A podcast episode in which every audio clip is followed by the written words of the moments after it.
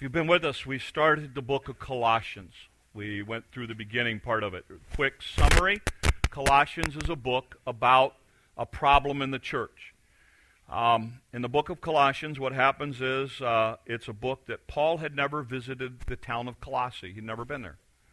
Um, and what had happened was Paul went to visit, or Paul uh, was in prison, and the guy by the name of Epaphras, who had been a key player in that church, started to see a problem. So he traveled a thousand plus miles to go up and meet Paul. He said, Paul, we got a problem down here in the church. Paul then writes a letter to the church, and that's the letter we have in our Bible that's known as the book of Colossians. So uh, that's the background. Here's the problem. Bunch of people, uh, Epaphras had gotten saved. He had gone back home to Colossae. He had started witnessing to people. People came to know Christ. A small church started to develop. Colossae is a town about half Greek, half Jew. So the Greeks got who got saved started looking at it going, you know, this salvation thing just seems like there ought to be more to it. So they started adding stuff. And they started bringing in some Gnostic things about knowledge and knowing this and knowing that. So they started adding stuff to it. Then the Greek, uh, the Jews who got saved, they kind of came in and said, you know, it just seemed pretty simple to us about putting your faith and trust in Christ. And we kind of missed some of our Jewish stuff, so they started bringing that in. So the Jews are going, hey, look, you got to be saved and circumcised and keep the Old Testament laws and the feast days and the Sabbath. And the Greeks are going, hey, you got to be, or you got to be saved and you got to add this knowledge thing to it. And you got to seek out this deeper truth kind of thing. And and and and and it became this kind of convoluted mess. And Epaphras, who's watching this thing, realizes if this thing's not nipped in the bud quick, this thing's going to take root, and he's going to have a lot of problems in the church. So he spends his time and travels a thousand plus miles to go see Paul and says, Paul, we gotta, you got to help me here. So Paul writes this letter. So we talked about part of it last week. Now we're going to dive into the letter and start getting into the nitty gritty kind of stuff. So here's where we go. First, Colossians chapter one, starting in verse nine. Uh, he said, uh, okay. First of all, here's what you got to understand about this. Uh, this starts in verse nine this is a 218 word sentence. And we're going to break it up. All right? You want to talk about a run on sentence? There it is. Here it is. All right? Uh, you know, this drive an English teacher nuts. Now, we break it down by periods in English, but in Greek, this is like 218 word, one big chunk thing. So, uh, here's what we're going to, this is the section. We're going to look at the first half, then we'll look at the second half next week. For this reason, since the day we heard about you, we have not stopped praying for you. We continually ask God to fill you with the knowledge of His will through all wisdom and understanding that the Spirit gives. So we're going to stop there. Here's what Paul says Paul says, Look, I'm praying for you guys, and there are two things that I'm praying for specifically. He said, I'm praying for knowledge of His will. Remember when I said the Greeks were bringing in this, this knowledge thing? Here it is. It's actually the Greek word Gnosis, which is actually from the idea of Gnostic teaching, was all about knowledge. So Paul says, Look, let me talk to you about knowledge. You know, I, I love Paul because Paul doesn't like tiptoe around it to be politically correct. You know, we're in verse 9 and he's already addressing the problem. So right at the bat, he says, Okay, let me talk to you a little bit about knowledge because I'm asking God to fill you with knowledge of his will. And that's important. Paul said, This is my prayer for you, for knowledge of his will, through all wisdom and understanding that the Spirit gives. He says, Look, this is my prayer for you. My prayer is that you guys will understand what God's will is. now, in America, and in our uh, American Christianity, we think of God's will as a destination. Okay? In words, it's like, okay, Lord, should I buy the new car or should I buy the old, the, the used car? I'm, I want to seek your will on that kids are like, should I go to this college or that college? Should I marry that person or not? We, we look at the will of God as a destination, as, a, as an event, as a, as, a, as a goal kind of thing. It's not how the Bible looks at the will of God. That's not how Paul here looks at the will of God. Paul looks at the will of God here as a way of life. And, and this is important for us to understand because if when you see the will of God as a destination, here's what often happens you're like you go along in life and then you're like okay now you know this is like a biggie this is a big decision so i need like god's will and discernment on what i should do here but if god's will is a way of life it's impossible for you to miss it because you're in the middle of God's will every day. And, you know, I mean, you know, people look at, you know, people ask about our story and come in here. Because God's will was a way of life, we didn't miss it.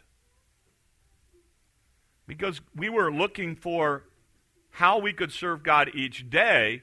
When the opportunity came, it was just kind of a natural thing for us to go, yeah, you know. Um, because I think sometimes we see it as a destination. And Paul says, look, I'm praying for knowledge of his will. And notice what he says through all wisdom and understanding that the Spirit gives. He said, This isn't a thing where you like manufacture it. He said, he said God's Spirit. He said, it, it comes from God. I want you to understand how God sees life. I want you to understand how God views the thing. So, whatever you're struggling with right now, here's, here's Paul's prayer. Here's my prayer. I want you to see it from the way God sees it. You got a problem in a relationship? I want you to see what God says about how you fix problems with relationship. You got a problem with money? I want you to see how God, what God says about money. You got a problem with your job and your employer or that, that employee or that, that, that coworker? I want you to see it from God's perspective. Just what I talked to the kids about this morning. I, I want you to see it from God's perspective. God says we love those people. We want to look at life from God's perspective, from the and we get that from God's spirit, we get that from God's word, we get that from surrounding ourselves with God's people and, and understanding what God wants. And Paul said, "That's my prayer for you." Now notice what he goes on to say. Because now he's going to give us a deal. He's going, to, he's going to give us three things that he wants from them, and then he's going to give us the results of what happens if we implement those three things. Notice what he said.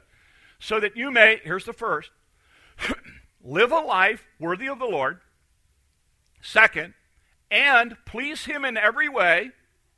Third, bearing fruit in every good work, growing in the knowledge of God. Paul says, Look, here's what I want for you. First of all, I want you to walk worthy of the Lord. In other words, if you're going to say you're a Christian, I want you to walk like one. You're going to hang that necklace around your neck, or you're going to put that bumper sticker on your car? Then act like it. You know, you're going to put a bumper sticker on your car that says, I'm a Christian, then you better be driving like one. Oh. That's why I don't put bumper stickers on my car. No, um, no. I mean, really, you know, if you're going to do that, then act like it. That's what Paul says. Walk worthy of the Lord. Because you got to remember, in this culture, in this culture, being a Christian was not a popular thing. In this culture, when you said you were a Christian, it was a term of ridicule. You didn't put little crosses and little fish on your on your on your stuff because in this culture you got made fun of for that.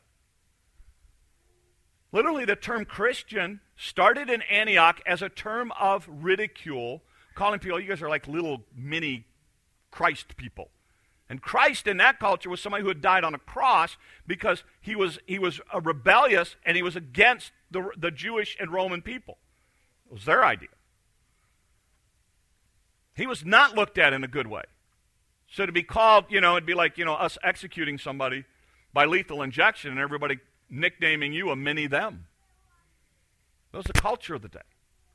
That was not a popular thing. And Paul says, I want you to walk worthy of the Lord, and I want you to please Him in every way. In other words, I want you to do what God wants you to do. And whatever God tells you to do, that's what you should do. And I want you to bear fruit. I want you to I want it to make a difference in your life.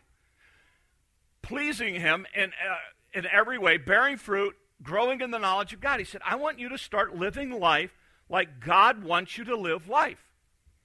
That's what Paul said he wanted for him. That's what I'm praying for. You know what God wants from us? There it is. He wants your faith to make a difference in the way you do your day today and tomorrow and all week. You ought to be a different kind of employee from everybody else. You ought to be a different kind of kid in the classroom than everybody else. You ought to be a different kind of person waiting in line with that cashier who doesn't know what she's doing. with that parts guy who gets the part order wrong. You ought to handle it differently. You ought to handle it differently when that waitress is slow, when they get your order wrong. Why? Because we do it differently. Because we're Christians. Because we're followers of Christ. And here's a very simple test Would Jesus Christ have handled it the way you handled it? Well, my rights, you don't understand. I'm paying for that service. Okay.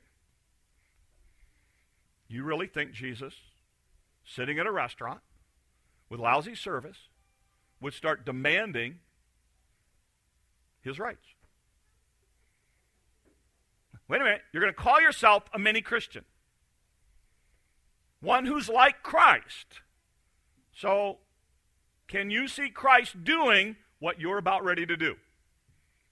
That's what Paul says. It ought to make a difference in the way we live. It's not about slapping a, a, title on us, calling ourselves Christians. It's about slapping a title on us and then living up to that title.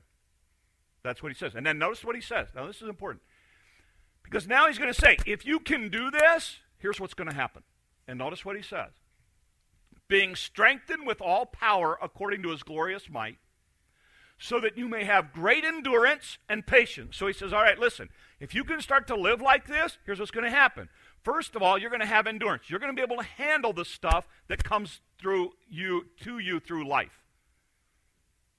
When, when, when, that, when that turnover happens at work and everything's upside down and, and, and everybody's job is in jeopardy, you're going to be okay with it.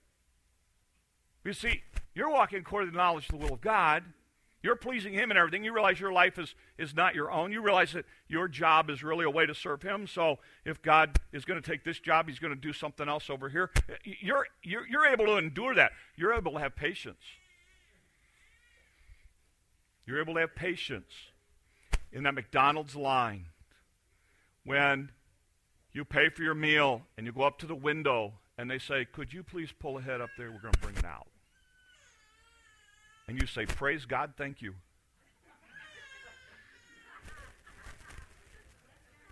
Yeah. No, not bless your heart. That's a southern thing. We're not getting into that. Um, but being strengthened with all power so that you can have great endurance and patience and joyful thanks to the Father. He says, You know what? He said, You're going to be able to have a joyful attitude in life if you can live this way. And you're going to be able to be thankful and grateful if you can learn to live this way. Paul said, That's my prayer for you. That's what I want for you. A Christianity that's real. It's not about getting more knowledge. It's not about doing all that Jewish stuff that you want to add to it. No, no, no, no. It's about this. And Paul says, Look, I, that's what I'm wanting for you. And, and, and I'm not saying it's always true, but here's my question to you if you're short tempered, and if you don't have any endurance, and everything rattles your cage, and you don't have any joy, and you don't have any gratitude, could it be? Could it be that you're not doing the things up at the beginning about walking worthy wanting to know what God says, implementing it the way God wants it to be. Could it be? I'm not saying it always is, but I'm saying, you know what? Paul says if we can do these things, here's the result. And so if there's no if, if you're struggling in all these areas, you have to be honest with yourself to say, maybe it's because I'm not growing like I should. Maybe it's because I haven't taken the next step. Maybe it's because I'm not seeking out God's way, I'm doing it my way. You have to be honest with yourself about that. And then notice what he goes on to say. He ends it up by saying that. Um, giving joyful thanks to the God who has qualified you to share in the inheritance of his holy people in the kingdom of light. For he has rescued you, us, from the dominion of darkness and brought us into the kingdom of the Son he loves, in whom we have redemption, the forgiveness of sins. Paul now looks at these people and he says, Look, let me tell you why this is important. Because you have forgotten what God has done. And he said, You need to remember what God's done for you guys. See, Here's what was happening. These people were going, you know what? We put our faith and trust in Christ, but we think that there should be more. And Paul goes, what do you mean more? Don't you understand what God has done? God has, and he starts this list. He says he has given you inheritance in the holy people in the kingdom of light. In the Bible, in, in the, particularly in the Jewish world, this idea of light was really, really important. Light doesn't mean a big deal to us. We walk into a room, flip a switch. But in this culture, light was, light was everything. If you didn't have enough oil, then you didn't have any light. If the fire went out, it was dark. You couldn't cook. So, light and dark is this theme that you see in this culture, which meant something that was good versus something that was bad. And Paul said, Look, God is taking you from a kingdom of darkness, if you will, into a kingdom of light. Don't you get it? Don't you get that you don't have to live over there anymore? What do you mean there's got to be more? And then he goes on.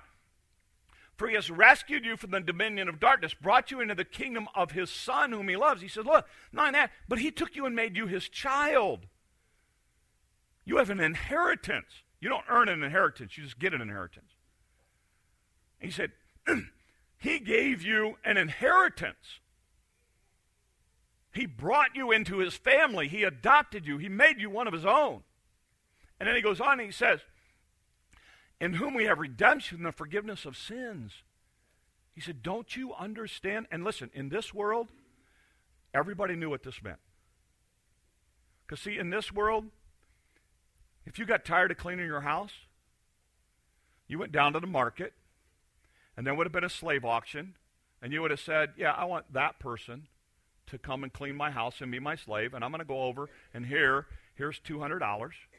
Now, you belong to me. And you have to do what I say. You are now my property. And when Paul says you are redeemed and forgiven, these people understood exactly what that meant. That God has bought you with a price, that God owns you. And the crazy thing about God is, he then turned around and set you free to live however you want. If you wanted to choose to go back to that world, choose to go back to that world. But he freed you. And that's why Paul says, I beseech you by the mercies of God, present your bodies a living sacrifice to him. After all he's done, man, just turn around and give your life back to him. That was the whole argument to the Romans in Romans chapter 12. But notice what he says here. He says, In whom we have redemption, the forgiveness of sins. God has done an incredible thing in your life. Don't forget that. So let's talk about a couple of takeaways, some things that we can apply this week. Um, first of all, we have to learn to walk the way God wants us to walk. We're in a culture that says we can walk a certain way and we'll make the Bible agree with the way that we walk. You're watching churches, denominations, you're watching all kinds of organizations shift and say, it's a cultural thing. Let's throw out what the Bible says, or let's tweak the Bible to make it say something it doesn't say. That's not how we work. What we do is we go to the Bible and say, What does the Bible say about this? Okay, then that's what I need to do. So we go to the Bible and we say, What does the Bible say about what kind of employee I'm supposed to be? Okay, that's what I need to do. We go to the Bible and say, What does the Bible say about how I'm to respond to my government? And that's what we do. We pray for our leaders, we support our leaders. Romans chapter 13. We go to our Bible and we say, What does the Bible say about how I should take care of or help my neighbor? And we go and we do that. Because you see, we allow the Word of God, God's will, to determine how we live our lives. And we make it a daily thing. And we make it a way of life, not a destination.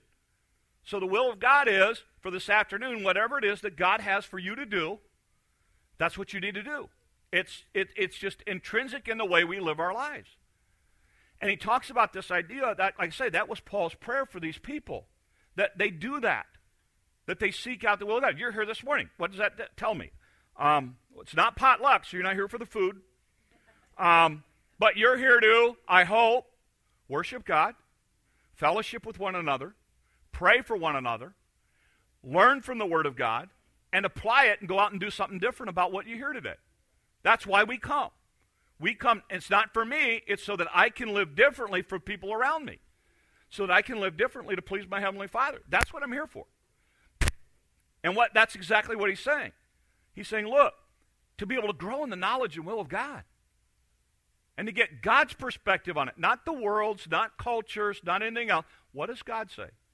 And whatever problem you're struggling with right now, hear me. The Word of God addresses it. The Word of God addresses it. It is timeless, it is accurate, it is principled in such a way that the principles transcend all times, all cultures, all races, all history. Because God wrote it that way. And you go, you know, and, and, you're going, I don't know, you know, there's some Old Testament stuff. I don't see how, you know. Tomorrow I'm talking to a, a, bunch of people about, there's actually a principle that I'm going to share with people tomorrow that um, the blue pomegranates on the robe of Aaron. Actually, there's a principle taught there about God, believe it or not. Why? The principles transcend time. And you're going, I don't know what it is. Well, you know, we'll talk sometime. But anyway, it's kind of cool. Anyway, um, here, here's the idea, though. The idea is look, it transcends time, and you and I are to apply it. We, we understand, we learn about it, we understand it, we apply it to our life. We, and then here's the second thing, we grow spiritually. Look, here's where some of you are right now. You're stuck. There's not a person in here that does not have another step to take spiritually. Because we all keep taking steps until we die. There's no one sitting in here, myself included, who's got all the total package, got it all figured out and done it all right, and we have arrived at our destination. Here's when you arrive at your destination when you take your last breath and you stand before God. Then there's no more steps. But until then, God has another step outside of our comfort zone for everybody sitting in here. And I don't know what that step is. I, am not talking about salvation. This is very, very important. I'm not talking about salvation. I'm talking about Christian growth. And when I put my faith and trust in Christ, I start to grow spiritually. And there's always something else for me to go to next, just like a baby. You know? Um, where is he? There he is. Um, he's like the youngest guy in here right now. Um, we don't expect him to look like that in 30 years. At some point, He's going to be running around here like a banshee with his head cut off.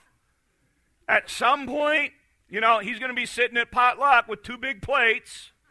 You know, at some point, he's going to come driving into the parking lot. We expect steps all the way along. You know, right? That's growth. It's no different for us as, as Christians. It's growth. God has a series of steps for each of us. And listen to me some of you are struggling in Christian life right now because you are unwilling to take the next step. Whatever that step is. For some of you, it's communion. And you won't take communion for whatever reason. For some of you, it's baptism. For some of you, it's like, you know, I just don't see the importance or necessary of that. Let me tell you the importance and necessity of it. Because God says to do it. Period. Oh, I don't know. It just doesn't make a lot of sense to me just to get what God says to do it. Period. Well, I understand this whole giving thing. And you go, oh, see, I knew a church talking about giving. Look, then don't give here, but give somewhere. I'm to the point, again, this is not Bible, this is personal opinion. I'm to the point, just give.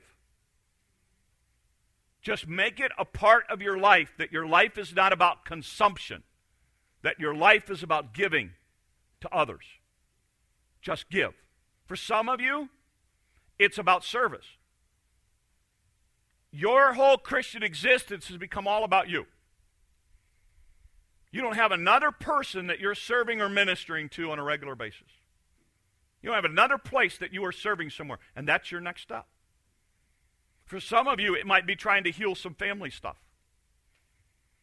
You know, it's interesting. Again, you know, we, have had a lot of talk about Bob over the last week, and Laura and I have spent a lot of time and talking about everything. But if you if you, if you know Bob's journey, you know Bob came to know Christ here, and for a while Bob was really excited about serving the Lord. And then, like many, kind of got off track. And it wasn't that big a deal to him. And he kind of pushed church stuff away for a while.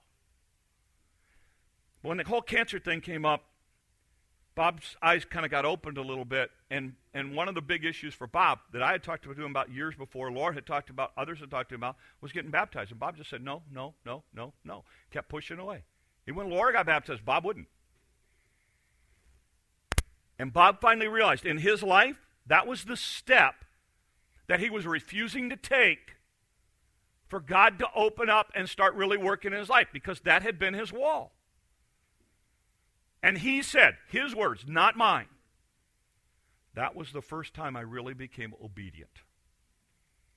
And started, and his life, his Christian journey, and everything else took off. Not because of baptism, but because of his obedience. And that is so important. And for every one of us in here, there is another step. I know what mine is. I know what I'm struggling to do. I know what my next step is. I don't know what yours is. But you know. You need to take it. The last thing is he talks about in here is understand what God has done in your life. He has taken you from this world of sin and Satan that's all about yourself, that's all about you, that's all focused on what you want, that's all focused about, uh, doesn't care about other people, doesn't care about the things of God. It's, it's all about you. He's taken you from that world. He has bought you, He has redeemed you, He has paid the price at Calvary. You put your faith and trust in Him, and He picked you up, and He planted you over here in this world. He planted you in a world in which you have an inheritance, in which you are a son of God, you are a child of God. He has given you a new way to look at life. He has given you all the resources you need to handle all of that stuff. He has put you in a world where it can be about others and not about yourself. And He has given you, you can go through the Old Testament and New Testament. It is amazing the things that God does when you put your faith and trust in Christ. He redeems you and sanctifies you and sets you apart and takes your sins and removes them as far as the east is from the west, buries them in the depths of the deepest sea. He gives you a new purpose, a new life, a new focus. He gives you energy and strength and ability to handle every day with His power and His word and His spirit. He has put the Spirit of God within you to work out all kinds of problems you struggle with every single day and to handle things in a way that no other person would handle them. That's what He's done for you. And you know what some of you do? You want to live over here. Why? Why? Um, Josh came home for the funeral. It was interesting because one of the big things, when we celebrate in our house, when we have uh, something to celebrate in our house, it, it involves two things steak and potatoes. Okay? So, I knew Josh was coming home. Josh hadn't had a good steak since he had been away, so I said, you know, I said Friday night, I said after the funeral and everything, I said, come over, we'll have steak and potatoes. So we made a great big. Josh was sitting there eating, and of course, you know, he's like, oh, you know, God is so good. Um, you know, and he's eating a steak, and he t- and, and he tells us a story. He said, he said, I'm down in, in Biloxi. He said, and the guys went out and they went out to this big fancy steak place. He said, and they ordered steak. And they asked me, and they said, Don't you want a steak? And Josh said, No. He said, I'm not going to order steak. And he said, Why, Josh? I mean, you know, look at the menu, man. These look great. You know, it's, it's Angus beef, you know. And Josh said, It's grass fed. And they said, You can't tell me that you know the difference between a grass fed and a corn fed piece of meat. And Josh said, Oh, yeah, I do. And they said, No, there is no way. They said, That's impossible. You can't know it. And Josh said, All right. So he's sitting there. He said, Before you cut into it, let me tell you what you're going to find. He said, You're going to find it's going to be stringy and you're going to find there's no marbling to it. But he said, Go ahead. Cut into it. And they cut into it, and Josh goes, See that? See that? See that? See that? See that? Grass fed. And they're like, We can't. So we're trying to figure out how to get corn fed beef down there. Um, but anyway, here's the point. The point is this why didn't Josh want that? Because he's had this. Now, I'm not, don't take this too far. I'm not saying grass fed beef is from Satan. Not saying that. Some of you might believe that, but that's not what I'm saying, all right? But here's what I'm saying. All they knew was this. And this, in their world, is great. But Josh has had this kind of steak. And Josh knows that if you ever have a choice between this kind of steak and that kind of steak, he'll choose this. And in Josh's case, Josh enjoyed this so much that he said, I'm not willing to pay for that, and I will wait another, at that point, it was going to be eight weeks till I get home and can have this, because this is so much better. Now, hear me this morning. When you really understand what we have in Christ, we don't want that. We don't want that.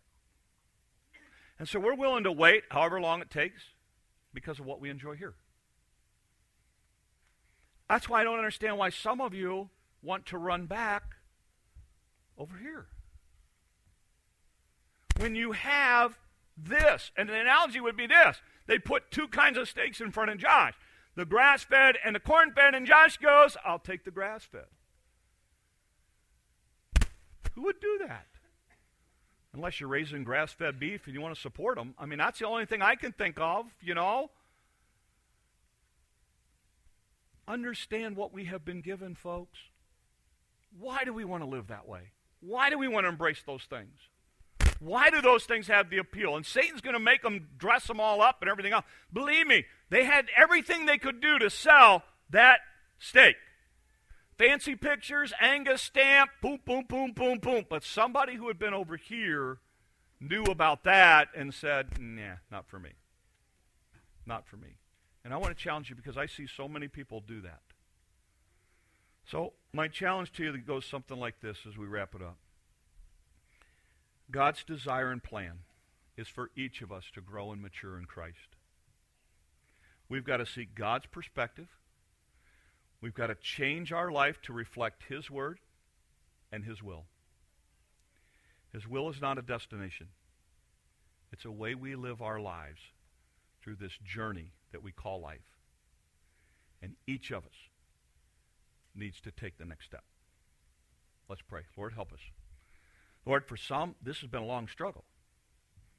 Lord, they've kind of got stuck because, Lord, they're just, for whatever reason, haven't been willing to do the next thing they need to do. So, Lord, help each of us to be honest with ourselves, to be honest before you, and do what we need to do. Lord, for those this morning that may not even understand the idea of a new life in Christ, that, Lord, they've never put their faith and trust in you, Lord, that's their next big step. Would you help them to do that?